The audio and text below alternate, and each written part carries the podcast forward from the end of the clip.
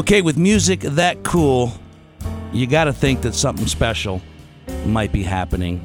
Hi, I'm Dino Tripodis, and welcome to Whiskey Business, a podcast not about whiskey, my friends, but with whiskey. I know. What a twist. Uh, over the course of these podcasts, the mission is simple uh, acquaint you with uh, a whiskey that we'll be partaking in this evening that you, you might want to try after we're done, and then pick a topic of discussion, and then have that discussion in the best way possible over a good, strong pour. That's right. We'll be drinking the whiskey that we talk about tonight, and uh, some of my best conversations in my life have been over a good pour of whiskey.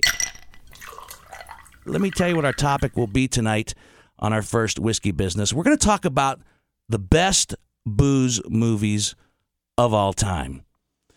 Hollywood has had a love affair with booze and and and the boozers in those movies and I have two great guests to kick off my podcast for this evening. I've got George Wolf, who is a member of the Central Ohio Film Critics Association, who also has his own podcast, the screeningroompodcast.com, and Johnny DiLoretto, who you could hear on Cinema Classics on WCBE and also the host of the Not So Late Show at the Backstage Bistro.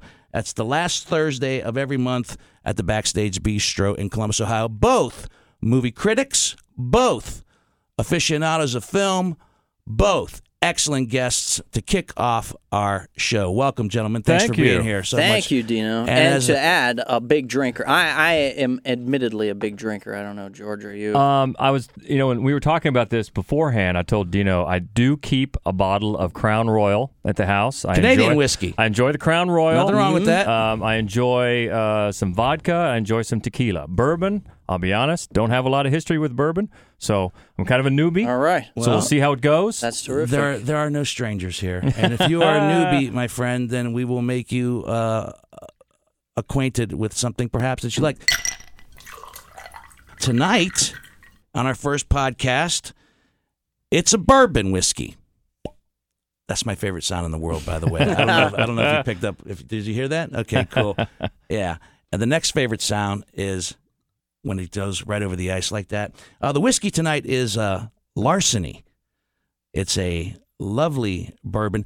Here's the thing about bourbon. Let me just get this out of the way real quick, and I won't belabor the point in future podcasts. I've been a bourbon drinker and a whiskey drinker for quite some time, and I love bourbon. I've I've drank bourbon for years. Bourbon has gotten very, very popular. The cocktail hipsters have discovered bourbon. Consequently, the bourbon that was in large supply is now in small supply and has gone up in cost because of the cocktail hipsters. I'm not begrudging you, hipsters. I'm, I'm thrilled. I'm thrilled that you found a good libation to partake in. But it is my most sincere hope that in the months and years to come, you discover gin. That's all I'm saying. Uh, tonight it's larceny. Larceny, Johnny, have you ever had this? no, sir. Larceny is, um, well, first of all, it's the guy who uh, originated it is, is John E. Fitzgerald. Little history, Okay. a little back history. He was a treasury agent who also had a taste for bourbon, which didn't go really hand in hand back in those days. Okay. Yeah, we're talking about the days of prohibition. You're Right away making me think of the Untouchables. Uh huh. um, yeah, he built a distillery on the banks of the Kentucky River. He eventually sold it to Julian Pappy Van Winkle, okay. and uh, That's a great name. yeah. Well, Pappy Van Winkle is uh, one of the. It's uh, it's the uh, it's the Ark. It's the Lost Ark. Yeah, that's the much sought of, after of whiskey. whiskey, Really? right? Yeah, it's ridiculously expensive now. Never used to be. The hipsters. The hipsters. The Now, is that partially attributable to Justified? Yes, it is. Thank Yeah. you. Yeah, yeah, yeah. Because they they took a shot of that bottle, Mm-hmm. uh, and I went no.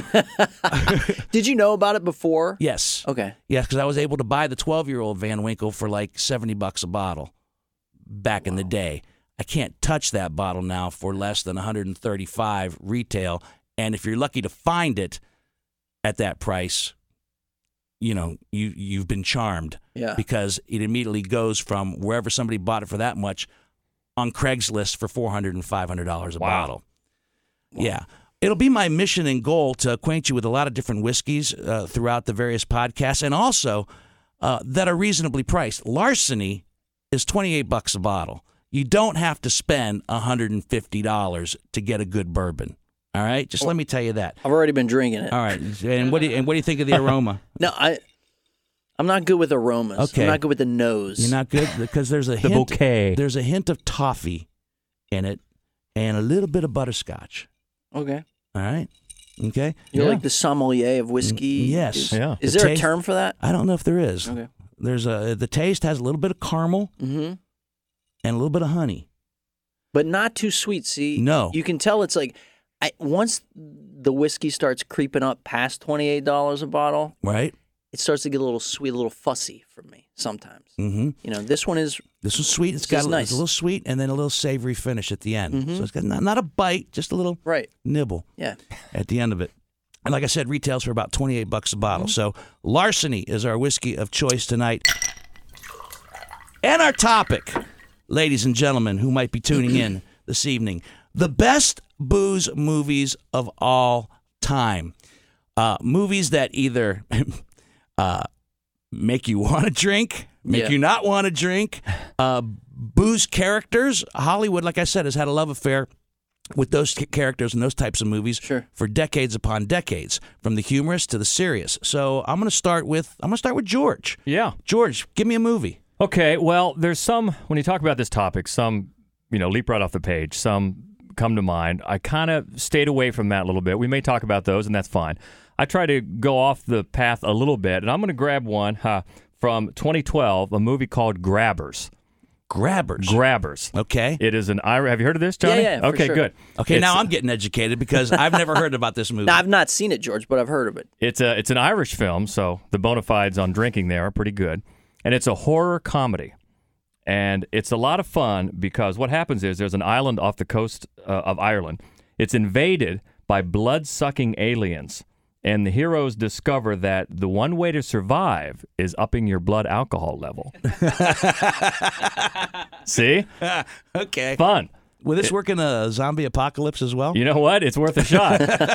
but uh, it's because a I lot am of preparing fun. for that. By the Oh way. yeah, okay. yeah. All right. It's uh, yeah, it's a lot of fun. It just came out, like I said, in 2012. And uh, horror genre is kind of our on our website, maddwolf.com. It's it's kind of our genre of choice, and so we're always looking for these types of movies.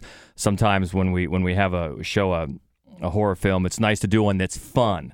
Uh, some people don't like the really scary, really gory ones, so we'll go with something that's fun. This is a lot of fun because it takes that premise of aliens. How are we going to fight them off? You know how we're going to fight them off? We're going to get drunk because they can't deal with our blood alcohol Was, level. was there was there a specific type of booze involved in the movie? no, I don't think there was any specific type. A but kind they, of a whiskey? Um, no, was it's it just was it perhaps gin? He said to the cocktail hipsters. Now, speaking you- of the uh, zombie apocalypse, Dino, if you were confronted with an oncoming zombie, and Mm-hmm. you know you can only kill them by you know busting their heads open, and all you had to defend yourself was a bottle of Pappy Van Winkle, what do you do? What, what do you do you do? I was not anticipating uh, this type of a dilemma question so early in our broadcast history here on Whiskey Business. Um, I would probably, as much as it pains me to do so, chug the Van Winkle Yeah, and then kill the zombie with the empty. with the There empty bottle. With the yeah. empty bottle. I got it. Okay, Yeah, yeah. That's- smart.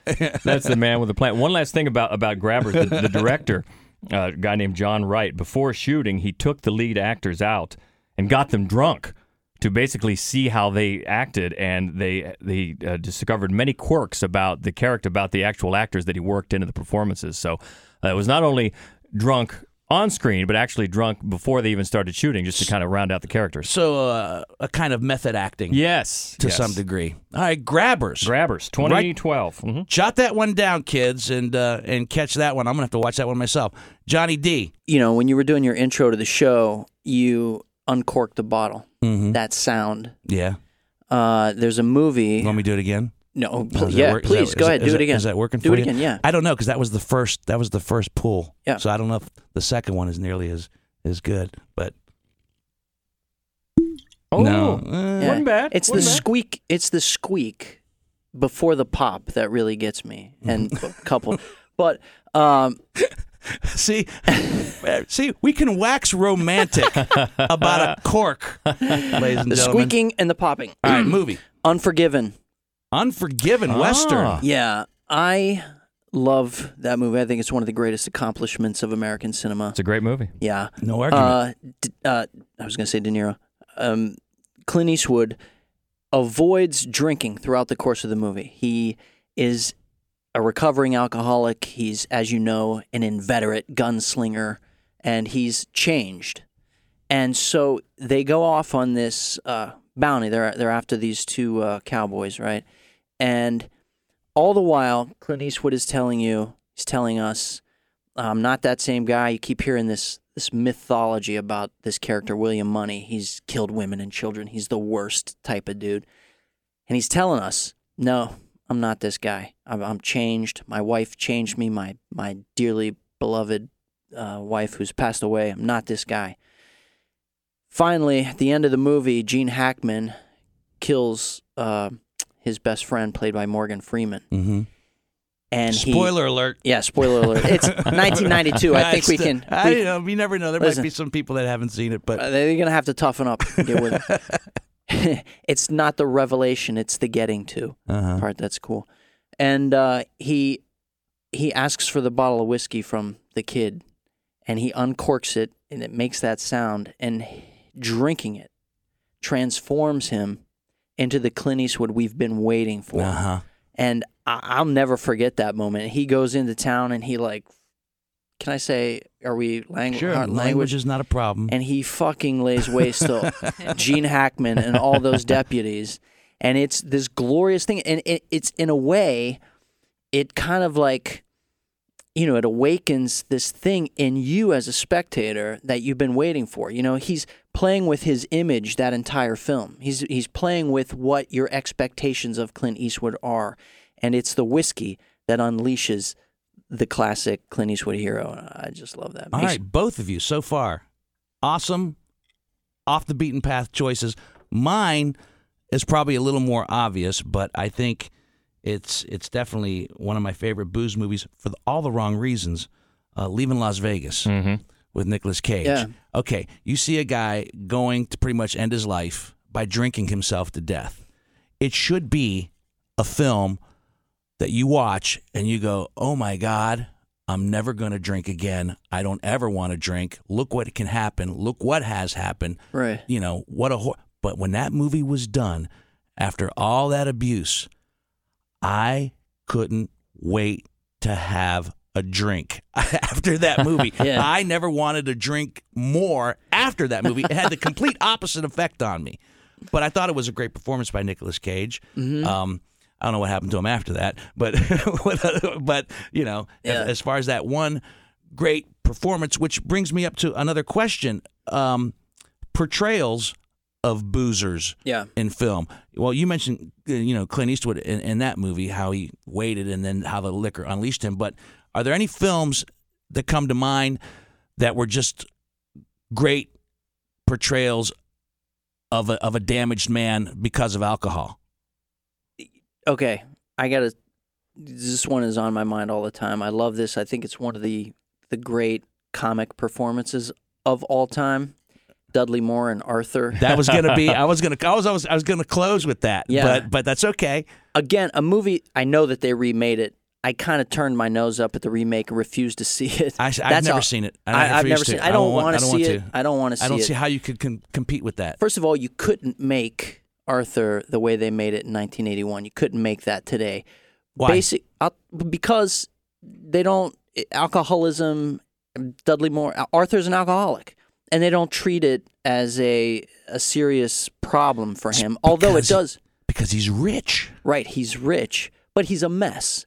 He is a mess. He's a broken man child. However, when he drinks, again, it unleashes this sort of it's like a superpower.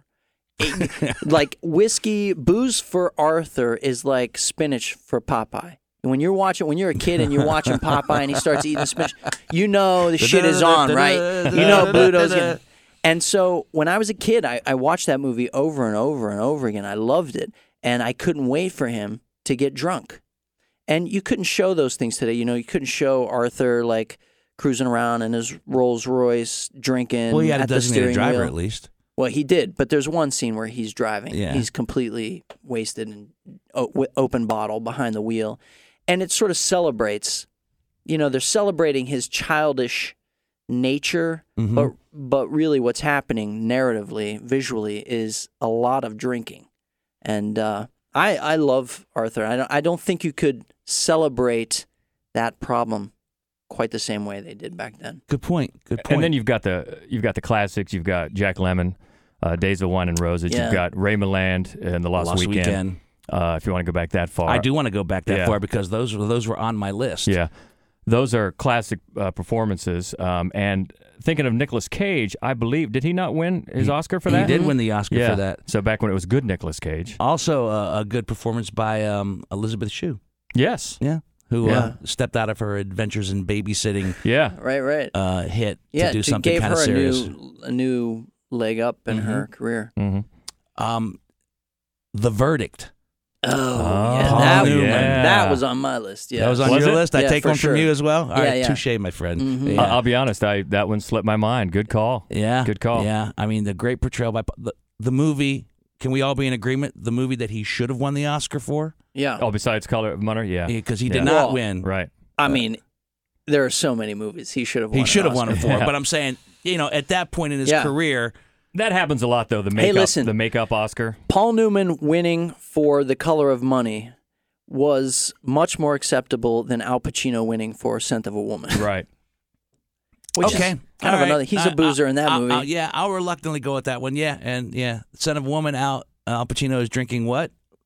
I don't know what Anybody? is, what is Anybody? he, I don't what is he know. drinking? Anybody? Jack Daniels. Is he? All That's right. your that's My- the- my everyday That's whiskey. your go-to whiskey. My everyday. yeah, see, George, you don't have an everyday whiskey. I have an everyday whiskey. Jack Daniels is my everyday whiskey. Uh, and the only thing that bothered me in that movie, well, there's a lot of things that bothered Yeah. me in that movie, but the one thing, uh, as as film critics, I don't know how close of an eye you take, but uh, the continuity was making me crazy because they showed him drinking a bottle, a bo- not a bottle, a glass of Jack Daniels, and the level of the Jack kept Ah. changing. It would be low, and then he'd go, back, and it would be See high. that that never it'd be- bothers me Huh? when I'm watching Con- little continuity errors like that. Don't bother me. And when it comes to drinking, it bothers me Because it- it gets you all, like- Well, it took me out of it for a second. You know, I'm I'm I'm I'm, I'm digging this character. Yeah. Mm-hmm. And and you know what he's doing, and then I see like, oh, well, you know what? That's not really happening now Yeah. because the the glass is full, then the glass is low, then it's high again, and it's low again. I'm like, no, so that that well, and it's something because of your. You should have won the aficionado. It was the script girl's fault. She should have kept it's track of the level. it's something Of, you're pay, really paying attention to. So yeah, Yeah. it's going to bother you. it bothered me. I a can little see bit. that. Yeah. a little bit. What about all right, Arthur? A fun yeah. Booze movie. Mm-hmm. Uh, are there any are there any uh, comedies, iconic comedies you think that would fall into the best booze movies of all time? Well, we can go. We can go screwball classic. Yeah, Uh, one of my favorite comedies that make me want to drink or no, no, for- for- let, me, let me some these movies. We're not we're not- we're not trying to make you drink people. We're just saying what, what are what are considered to be some of the best. all I can tell you is what movies time. make. I, I watch certain movies; they make me want to drink. I don't. If Okay. your listeners, I'm not advocating it. Uh, the Philadelphia Story really is a yeah. I mean, okay, so you know, Katharine Hepburn, high society girl. She's torn between Cary Grant and Jimmy Stewart. They're all drinking. they're all drinking for the, the the entire duration of that movie, and they're rich, and it makes it glamorous. And it, you know, they're all wearing beautiful suits and gowns. And there's the scene where Jimmy Stewart finally uh, has Katharine Hepburn sort of secreted away, and he says this line. Uh, you know, he starts pouring uh, her glass of uh, bubbly, and he says, "Whiskey is a slap on the back, and champagne is a heavy mist before my eyes."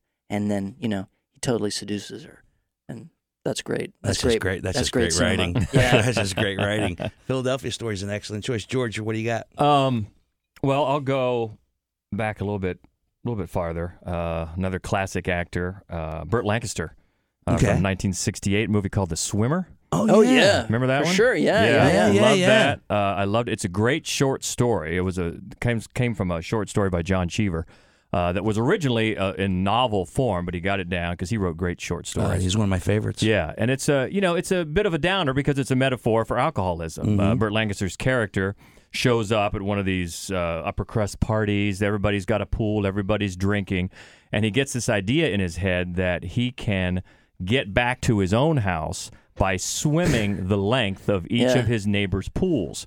And at each party he shows up to, the audience finds out a little bit more about his backstory. They're all giving him the eye, and what, why is he here, and what's going on with him? And then finally, when you when he gets to his house, you find out that his whole life has come apart, and the the swimming is just a metaphor for all the alcohol that he's had and that has destroyed his life.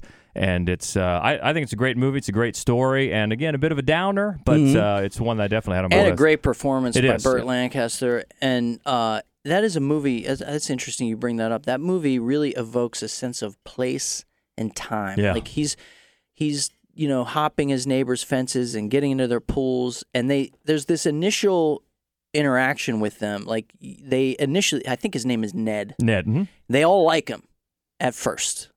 And then this slow sort of sense of discomfort washes over you. And uh, it's one of those movies that cre- it creates a weird, it, it strikes a unique tone and it creates this weird sort of sense of discomfort the entire Yeah, time. It's, it's really that- awkward. It's that slow reveal that there's something about him we don't know yet, and his neighbors know it, and that's why they're, uh, yeah, we kind of like him, but all that, what's this, the strange things they're whispering about, and then, and then slowly you find it out. So yeah, Let's go back to one that you, that's been mentioned here back and forth. Uh, Days of Wine and Roses. Yeah. Um, what I like about that movie, of course, are the performances. Uh, a little melodramatic at times, okay, uh, Mhm. at times, but I like that movie because of what happens to when Jack Lemmon wants to quit and does, Yeah. and Lee Remick can't. right. yeah, I mean, that's a that's a that's a great story Yeah. in that respect. Uh, when I'm sure that in life people have been in that very situation. oh yeah, And and you know, we may call it melodramatic now, you know, at the time, I mean that was just they didn't start calling alcoholism a disease until the 50s. So for a lot of people it was a tough pill to swallow that this was a real problem, Mhm. a real physical problem that that you had.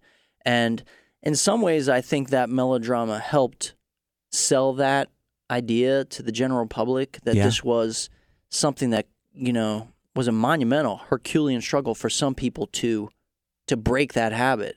And you're right, that that sort of, you know, uh, codependency like that, that's a killer for a lot of people. Yeah. You know, when they're the- someone wants to quit and the other person can't. yeah, that's his playmate. She, he says uh, um, Jack Klugman, which is interesting. Jack Klugman turns up in Days of Wine and Yeah. Roses because of the Odd Couple connection. and you know what people forget about that movie? That Blake Edwards directed it. right. Mhm. Yeah. Yeah. You don't think of you think of Blake Edwards, you think of Ten and Victor Victoria, whatever. Pink but yeah, Panther movies. exactly. Yeah. Yeah. And speaking of parties, the party. With Peter Sellers? Yes. Uh, I hope you're writing these down, people. but it's a podcast. You can rewind it and catch them all because these are all great movies, great movies that you have to I check think out. we might be programming a film festival Uh, there. but possibly. Oh, that's yeah. interesting. The party. The, here, here's the weird thing about the party. The Yeah. first time I saw the party, Uh huh. um, uh, Johnny, we're both from Steubenville, Ohio. hmm Um, and uh, the one thing that my grandmother would let me do, because I lived with my grandmother Yeah. uh, at the time when I was in Steubenville, before my before my mother moved back there to be with me. All right, little side drama there. Um, but uh, the one thing thing she would let me do was go to town, downtown by myself, to the movies. And at the time, there was the Capitol Theater and the Grand Theater and the Paramount Theater. Well, the Grand Theater and the Capitol were almost across the street from each other, and they would run double features. Yeah.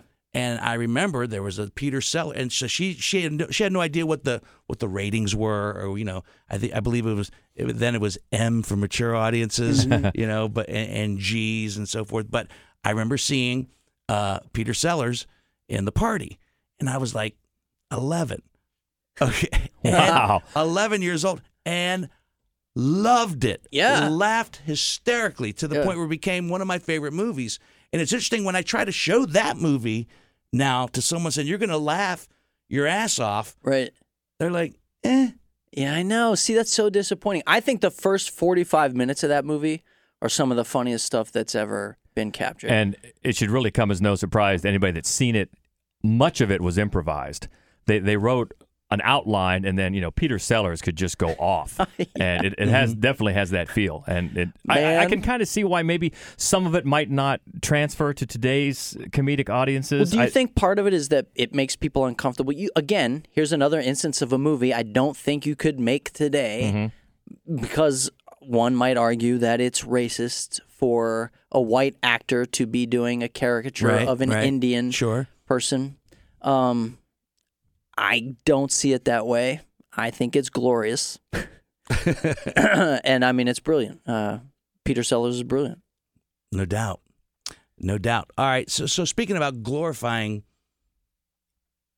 booze, I mean, let's talk about a couple of fun movies that did that. Um, no one's mentioned Animal House. oh, as far as a simple, raucous, Yeah, silly yeah. hit comedy, which I still. You, you got to admit, there's you unconsciously still quote lines from Animal House It's, today. it has to be one of the when you're in most quotable. company. Right. When It's got to be one of the most quotable. Yeah. There's just lines sure. that someone will just say, and you go, "Oh, Animal House, yeah, Right. you know."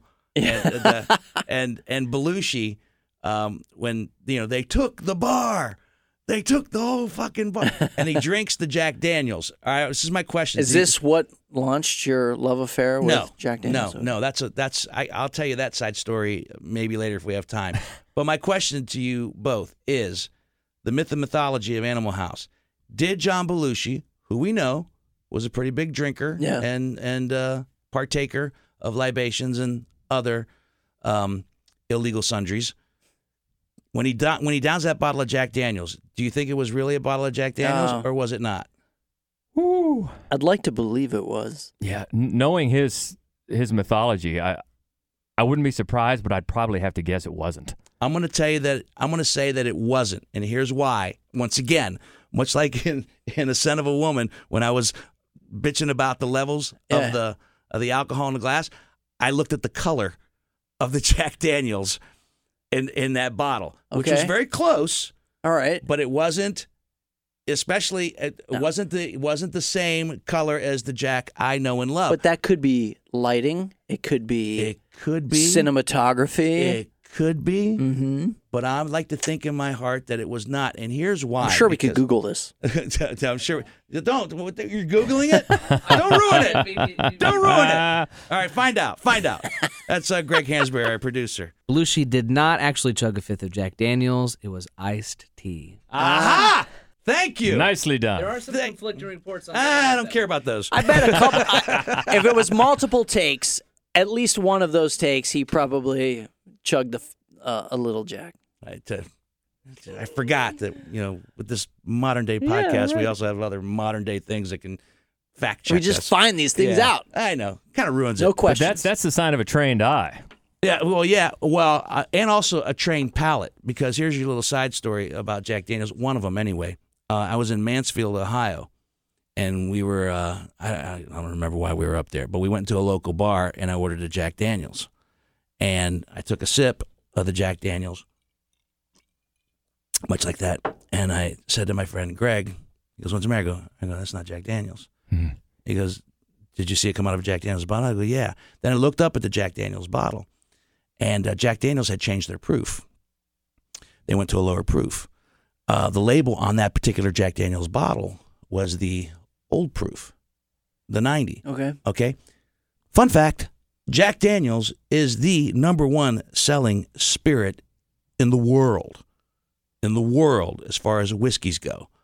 Jim Beam is the number one selling bourbon in Ohio, but Jack Daniels is the number one selling spirit in the world. There's no way that the number one selling spirit in the world would still be in that bottle. Mhm. Yeah. My point being that the proof had changed well over a year at that point, almost two. So there's no way that that was a bottle of Jack Yeah. Daniels. They were putting crap liquor into a Jack Which is Daniels illegal. bottle. Yeah, totally Yeah. Oh, illegal. yeah. And when I said that's not Jack Daniels, and they said yes, it is. I just poured out this bottle. I go, that bottle's the old proof. I go, Jack Daniels has changed its proof since then. So you're a real pain in the ass. Yes. And he said, I think you should leave. And I said, I think I should too. but not before I finish the swill that I've already paid Jack Daniels prices for. That's funny. And we made our way out of there. So That yeah. reminds me of a time. Uh, a buddy of mine lives in D.C. Um, I went down there to visit him. He took me to a speakeasy. You know, hipster. You talk about hipsters, right? Yeah. They got these little speakeasies, whatever. So you go, you knock on the door. It's in a bar. Blah blah blah. They let you in. Secret knock? I don't know if it was a secret knock. Password? I was probably already too hammered to know the secret knock. All I knew is I wanted to have this experience. Anyway, I'm not gonna bore you with the particulars. Uh, we go back in there. You know, you like sit at the bar. They give you like four drinks, whatever, etc. And this guy, the bartender, gives us this drink, and he says something to me. I, I don't remember exactly what he said. Something along the lines of, "This is a this is a drink James Bond would appreciate." Something. Now that's All right. that is not something you, you tell me Right. because I will tell you if James Bond will appreciate. It. What was this the drink? Do you remember what it I was? don't. I don't remember, but it had a straw in it. Okay, first of all, that's, That's no, wrong. Right, out, Right? Of, right No out of the way. gate. Exactly. Wrong. No Forget way. it. So I tell my buddy, I was like, the guy walks away, the bartender walks away. I go, you, you realize, of course, James Bond would never drink out of a straw. like that's ridiculous. So I get in this. I'm just trying to see Bond in an Yeah. actual James Bond movie, pausing to right. sip out of the Yeah. straw before he. Uh, Now maybe there was a moment when Sean Connery in his blue terry cloth jumper would have sipped out of a straw, but only momentarily. Anyway, I get in a big fight with this this bartender that how dare you say that James Bond dare would drink you. out of a straw? This is uh, outrageous, and uh, you know, and I left. So how dare you, sir? How dare you How dare you insult the legacy of James Yeah. Bond with your straw story? by the way, I take James Bond seriously. My youngest kid's name, middle name is Connery. By the way, Oh, so yeah, oh, Yeah. What, yeah, you. Franco Connery. That's Dealer. pretty awesome. Yeah, it's pretty awesome, right? He doesn't know how awesome it is because he's He will four be- and doesn't drink yet. You know, but he will when he's a a spy, Mm. because you pretty much laid the groundwork Exactly. for him. So, is, do we just are we just limited to one glass? Oh no no no no no! I'm sorry. I was how He likes it. how rude of me as a host. While you're pouring, I would just like to point out that it is the 50th anniversary of one of the great drinking movies. Do you know which? 50th anniversary. 50th anniversary of a movie that I defy you to drink as much as the uh, couple at the center of this movie. Uh, the writer, the playwright, in which the movie was adapted, just died a couple days ago. Edward Albee. Okay. Who's Oh. afraid of Oh, Virginia Who's Afraid of Woolf. Virginia Woolf? Yeah. Richard Burton, Elizabeth Taylor. Yeah. Oh my Wow. God. Yeah. Yeah. I didn't even know it was the 50th anniversary of that movie, and I uh, sat down with my girlfriend the other night to watch it, and again, and man, I mean, Powerful.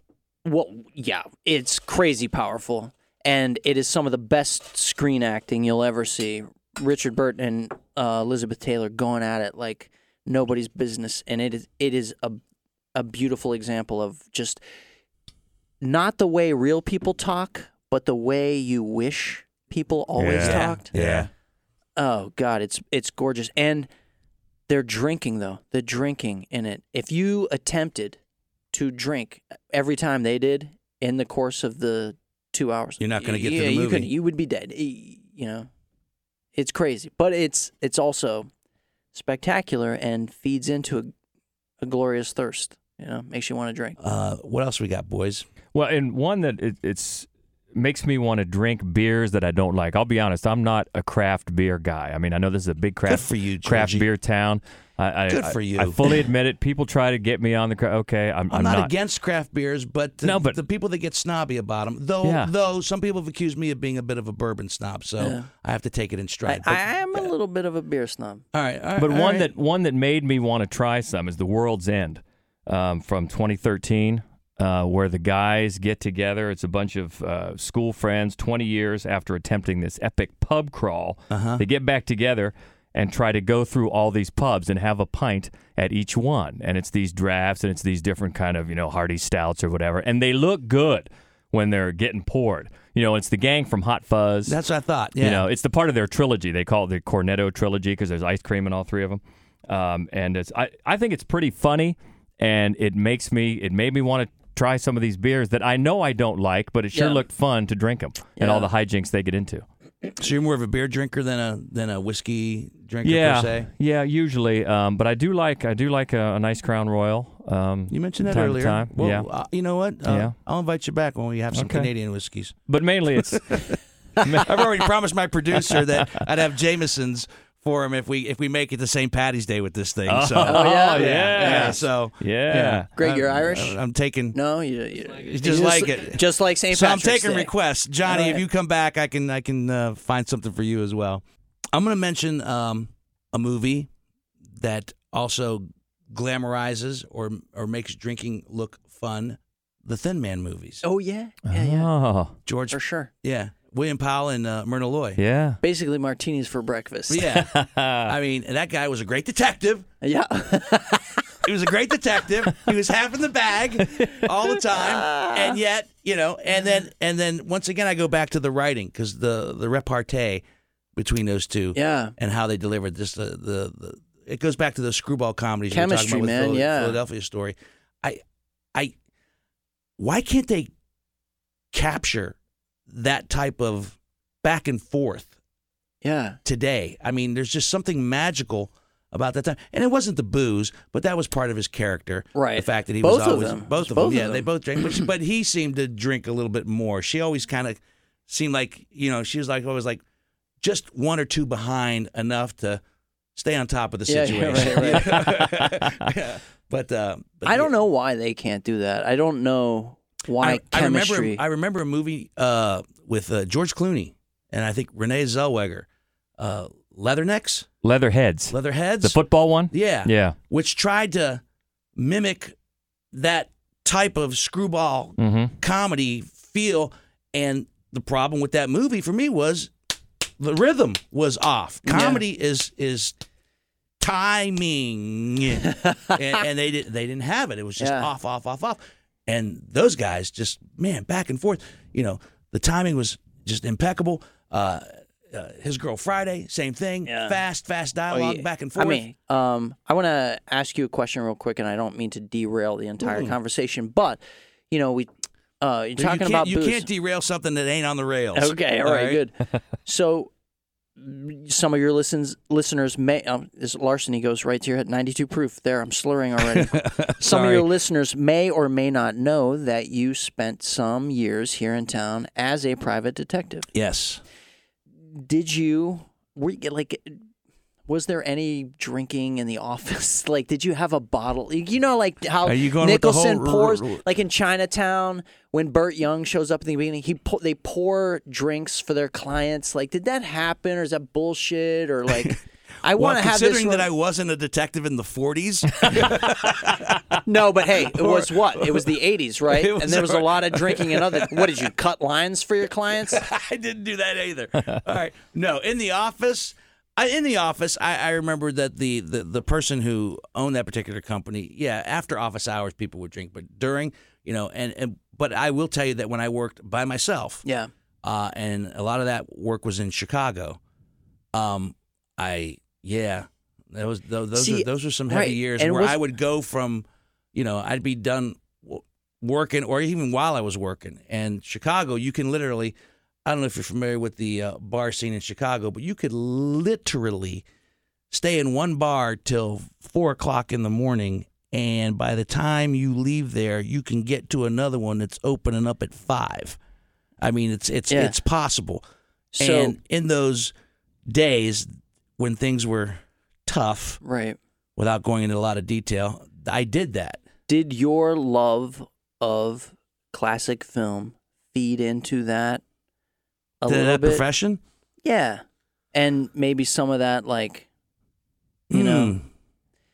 I, I always said, you know, I jokingly say that everything I learned about being a good private investigator, I actually learned from uh, James Garner in the Rockford Files. that is a great reference. That's, awesome. That's Leave a message at the beat. yeah. Leave a message at the beat. Yeah, What about Mash? You know, when when you that one came to mind when you uh, first Not the TV show. Oh, no, which, the By the way, they did a nice job of show, showing the swamp and on occasion, but I'm talking about the movie. Yeah. Um, um, shame on me. Robert Altman. Robert Thank you, Altman, Robert yeah. Altman. Yeah, great movie. Yeah. uh, groundbreaking movie for Oh, its yeah. time, as far Yeah. as how it was shot and how it was. Talk about sound, people Mm-hmm. dialogue overlapping one another. You know, which was unheard of up Yeah. to that point. But uh, yeah, I mean, booze played a big part. Oh, definitely, in yeah. how they coped with the Korean War Yeah. and the, and the stuff that they were going through. And they kept that they kept that theme going into the TV series as well. You know, they, they always had that homemade those homemade martinis going Mm-hmm. the on. still, yeah, yeah. the still, yeah. Is that what they do in that movie? Right? They they have a still in Mm-hmm. in the in Mash. Mhm. Yeah. yeah, they make their own. They make their own hooch. It, it was always funny to me that in the movie version, uh, Hawkeye is the secondary character. Trapper John is the lead, and they Mm-hmm. Right. flipped it. They flipped it for the TV series. Uh, Yep, you are correct, Yeah. sir. All right. So, any other movies that you that that that because we've diverted our conversations to the various alleys along the way? Yeah. Are there any other movies that you want to get out there that you want Well- people to know are one of the best booze movies of all time? I can't believe none of us have brought up the Big Lebowski Oh, oh White Russian, oh, yeah. the White Russian and the White Russians. The I, White I have it on my list, but I wasn't going to bring it up because I thought, well, this they'll bring it up, but Oh, no one has. So Oh. you talk about a quotable movie and a script where it it's just so outlandish. You just watch it again and again because that's a movie where if I'm flipping the cable channels and it's on, I'm stopping. I'm not going past that movie. You're right. I'm going to watch it and love every single line and just marvel at how did they think of this? You know, and the lines are so great and so funny, and the performances are fantastic, and you can quote it all day. And oh yeah, it's it's White Russians from you know Yeah, from, yeah, from yeah. dawn I, I know dusk. for a fact uh, uh, it's my producer's favorite booze movie, right? Yeah, I, I had never had a White Russian w- until I saw that movie, and then I think probably about four years of my life that was all I drank. Oh, we started talking early on. I, there was when we started this conversation, we mentioned we referenced the Untouchables, and I, I don't think you can't uh, you you can't talk about this topic without talking about that movie because booze, whiskey, Canadian whiskey, Mm-hmm. Yeah. uh, looms large over over the entire proceedings, and and it's um, more Sean Connery. more Sean Connery. Yeah. And as you know, uh, the movie, you know, Eliot Ness, Kevin Costner, had a great performance, early performance as Eliot Ness. He's dedicated himself to fighting this, you know, fighting against uh, the the movement, uh, you know, this bootlegging movement. And at the end, when all is said and done, when the fight has been fought and it's done, and Capone goes to jail, Yeah. they say, "What are you gonna do next?" And what does he say? Have a drink. I'm gonna have a drink. I'm Gonna have a drink. Yeah. Of course, yeah. All right, let me come full circle. What do you think of the larceny? I loved it. I like it. Yeah. But yeah, I like it for for my in, inexperienced palate uh, of the bourbons. I think it's pretty good. Yeah. I am not a whiskey snob. I will drink any and all whiskeys. This one is uh, right in the middle. Like, you know, it's good. I, I love the proof, 92, you know. Do you love the price? I love $28. Twenty You eight can't go dollars. wrong. Yeah. You know, you keep what- it because it's not going to be that way for long. People Yeah. are people are starting to catch on to this one. Well, Uh, and I think what you said too about it doesn't have too much of a bite. I like No. I, I like it's that. got a little sweet. and Do you like rye? Are you a rye dude? I am a rye guy. There will be rye whiskeys on this show Okay. before it's all. How about said a and double done. rock and rye and seven Carlings? Animal House? There you go. nice. uh, this little twenty-eight dollar bottle was rated the uh, number eighteen in the top one hundred and twenty spirits of the world. Ooh. Where's So- it? Where's it out of? Where's it out of? Yeah. It's a good question. Uh, when it came out of the liquor store at Northwest, at, uh, Northwest Beverage on Bethel Road. Yeah, good. uh, for uh, this time, but it's uh, well, it's a, it's Kentucky bourbon, so it comes from Kentucky. It's out of Bardstown. I, I tell this to people all the time. This is where I kind of like remove the snobness a little bit. It's what you like. Right. It's what you like. I know some people that that swear by rot gut that I I I, I couldn't drink in a million years, but that's what they become accustomed to. And uh, you know, and Jack Daniels. Some people hate Jack Daniels. You know how I started drinking Jack Daniels? No, you were going to tell us. Yeah, I'll, I'll- tell you. I'll, I'll, I'll close with this story because we got to wrap it up. Um, I was a Scotch drinker, a single malt Scotch guy, and I would drink Jack Daniels occasionally if that's well they had Jack and Coke, you know, just to be social, whatever the case Yeah. might be. But I was a Scotch drinker, but I was also a huge Frank Sinatra fan. And um, when Frank Sinatra died, we had a, a pact with my friends. When Frank dies, we meet at the Blue Danube restaurant, which is down on campus here in Columbus, Ohio. All right. Frank Sinatra dies, but I don't know he dies because we're all at my house watching the season series finale of Seinfeld. All right, the last yeah, episode right. of I remember that night. Right, I remember Yeah. that. All right, so we're That's the all night Frank Sinatra died. That's Yeah. the night Frank Sinatra wow, died. I did not remember that. That's the more night Frank Sin- significant of the two cultural events. Yeah, but we had no idea because we're watching the series finale of Seinfeld, and then a party ensues after that at my house, and that goes till two, three o'clock in the morning, and then I have to come to work here at the radio Yeah. station. Ouch. Uh, yeah, at at five a.m. And as I walk through the door, Clark Donnelly, our news director, says to me, "Dean, I'm so sorry." I go, "What are you talking about?" Because on the way in, I was listening to an AM station that played old songs, and they're they, well, Nine twenty. Yes, I was. I was. Uh, we'll continue with our tribute to Frank Sinatra. And I'm like, oh, cool, Frank Sinatra. Yeah. I'm half in the bag. and I walk in, and Clark says, Dean, I'm so sorry. And I go, what are you talking about? He goes, you didn't hear? I go, he goes, Sinatra died last night. And I go, Jesus. I, I, I, I, I, I just like, you're kidding me. I like, uh, how, I, I I felt bad. Like, like, Like you didn't know. Like I didn't know. Yeah. Like I didn't know immediately. So I call my friends who are still in my house, by the way, even though I just left it. And I go, they don't know either, probably. I go Sinatra plan in effect. Frank's dead. Blue Danube. All right, that's a that was a series finale on a Thursday, so now it's a Friday, and we go to the Blue Danube. And then if you want to take a a, a movie image, you know, look at the clock. You know, those those where they where, they, Yeah. where, where Yeah, the clock yeah, just goes around. We start drinking at eleven o'clock Friday morning, and the clock doot doot doot doot goes into Friday doot doot doot doot into Saturday doot doot doot doot uh, the Sunday. I mean, it was like a whole weekend Oh. of yeah. Well, at, at one point, I don't think we were toasting to Frank Sinatra anymore. Yeah, right. But you know, that's how it started. But the whole time we were drinking, it had to be Jack Daniels. Yeah. And after that three day Bender. bender of Jack Daniels, Yeah, I'll say it. I became a uh, Wow. a Jack drinker. I mean, I think it literally washed out all the scotch out of my system. and everything to, else. to the point to the point where I can still enjoy enjoy a single malt scotch. There are and there'll be scotches on this program too. We'll we'll we'll imbibe in some of those as well. But Jack Daniels became the everyday whiskey of choice to the point where I am now a Tennessee Squire. Do you guys know what that is? I, I would imagine. I can. I think. You have to be nominated to be a Tennessee Squire, Ah. Jack, really. by another Tennessee Squire. Ah, Wow. It's a small. Wow, we're in the presence of greatness. Uh, it also gives me a plot of land. Uh, no, it does yes, not. It does. It does. It does? It does. How big of a plot of land? It's about one Like inch by one, by one inch by in, by one inch, but it's mine. it is yours. I hope you build on it I someday. hope, I, hope, I hope to retire there someday.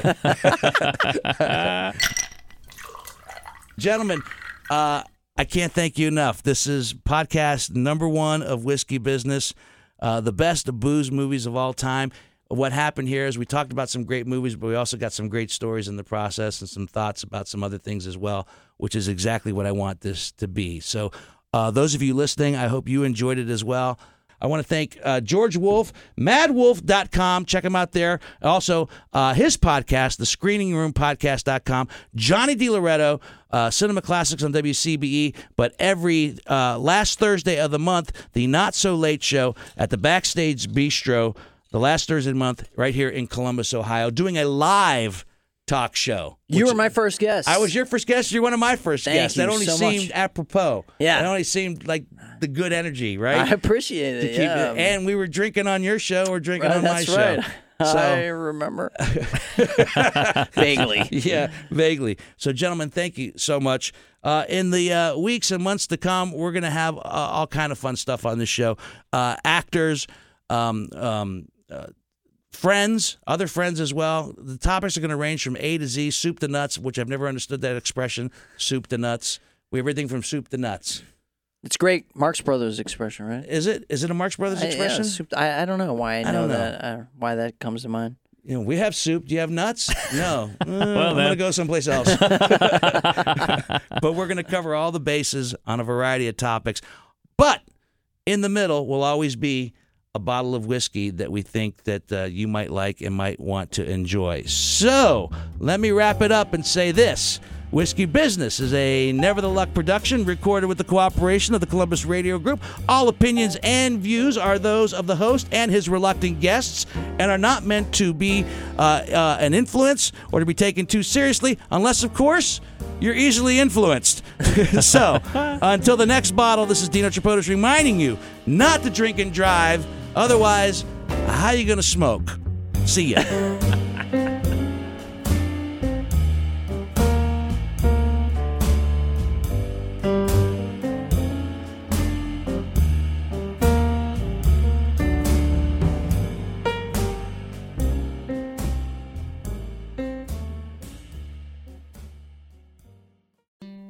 Hello, everyone. My name is Tom Kearns, and I host the Anglo Saxon England podcast, where I cover the history and culture of England from the departure of the Romans in the 5th century to the Norman conquest in 1066. So far, we've surveyed the collapse of Roman rule in Britain, the migration of the Anglo Saxons, and the history of Northumbria from its beginnings in the mists of legend to its destruction at the hands of Viking raiders in the 9th century. I hope you'll come and give it a go.